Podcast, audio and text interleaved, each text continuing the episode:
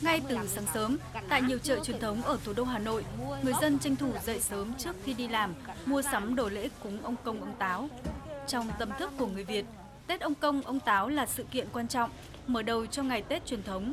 Nhiều người dân chia sẻ, năm nay kinh tế khó khăn nên mâm cơm cúng đơn giản hơn, nhưng vẫn phải đầy đủ vật phẩm theo quan niệm truyền thống. Năm nay mình đơn giản hơn, tại vì dịch giã này con cháu không tụ tập được mấy. Cỗ bàn đơn giản hơn, chứ không thể to tát như mọi năm để tụ tập, đông ấy. Cá chép thì mình cũng không đi tâm lắm là không thả. Và mình chỉ là cũng theo, cũng một bộ ông công táo như thế, và mâm cơm để hóa tiễn ông về.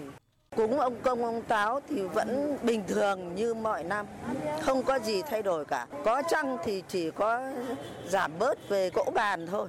Và kết hợp giữa cúng mặn và cúng hoa quả ờ, đầy đủ ờ, các thủ tục quần áo rồi cá chép vàng để đưa ông công táo lên trời báo cáo tất cả những thành tích trong một năm vừa rồi. Cũng đơn giản thôi em mua hoa quả thôi với cả chắc là mua- mua thêm xôi giò nữa. Là gia đình trẻ mà cái thủ tục thì em cũng đơn giản hiểu hiểu đến đâu thì mua đến đấy. Khác với mọi năm, năm nay do dịch COVID-19 diễn biến phức tạp, người dân mua bán rất nhanh chóng, đeo khẩu trang đầy đủ để phòng tránh dịch bệnh. mua cái gì cũng dè chừng em bán cũng thế mà mua thế dè chừng hết ngày trước thì cần chuyện trò giờ đi qua lại nhưng mà giờ thì thôi mua nhanh chóng đi về Dù dịch bệnh phức tạp, nhưng người dân vẫn cố gắng duy trì nét đẹp truyền thống, đó là phóng sinh cá chép sau lễ cúng với mong ước một năm mới bình an, may mắn. Người dân cũng đã có ý thức thả cá, không thả túi ni lông, bởi ngay gần các ao hồ đều được bố trí sẵn các thùng rác, đồng thời có người nhắc nhở bỏ rác đúng nơi quy định. Bà Nguyễn Thị Tâm ở quận Cầu Giấy mong muốn Gia đình nhà tôi thì à, cúng từ hôm qua là 22 tại vì là đúng ra là buổi trưa hôm 23 này là ông công táo đã về trời rồi nhưng mà sợ không kịp. Thế là chúng tôi làm từ hôm qua để để cho các cháu nhân thể nó được nghỉ học ở nhà để mang nó đi thả cá. Thì cũng mong là thả cá để các ông công ông táo bay về trời thì cũng mong là dịch bệnh nó qua nhanh đi cuộc sống nó trở lại bình thường. Rút kinh nghiệm từ những năm trước, năm nay nhiều người dân cũng có ý thức hơn, không đốt nhiều vàng mã, bớt lãng phí và ô nhiễm môi trường.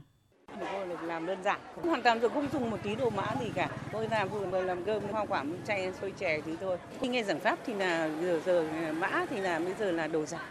Nó không thật các thầy giảng là đồ mã nó không đúng thì mình phải biết là như thế là không không đúng à, là, là cũng không chay thôi đỡ sát sinh thì là mình càng, càng tốt mã thì vẫn phải có một bộ đấy dành cho bao táo à, vẫn phải à, sắm cho nó đầy đủ của ngày lễ. Không nhất thiết nhiều mã nó là thành tâm mấy cả cúng nhiều nó lãng phí lắm. Mã thì nó chỉ có một bộ và vài lễ thôi em chứ cũng không phải là cầu kỳ. Với việc thực hành nghi lễ đúng mực, tiết kiệm, mỗi người dân đang góp phần bồi đắp, trao truyền, lan tỏa nét đẹp văn hóa truyền thống trong cuộc sống hiện đại.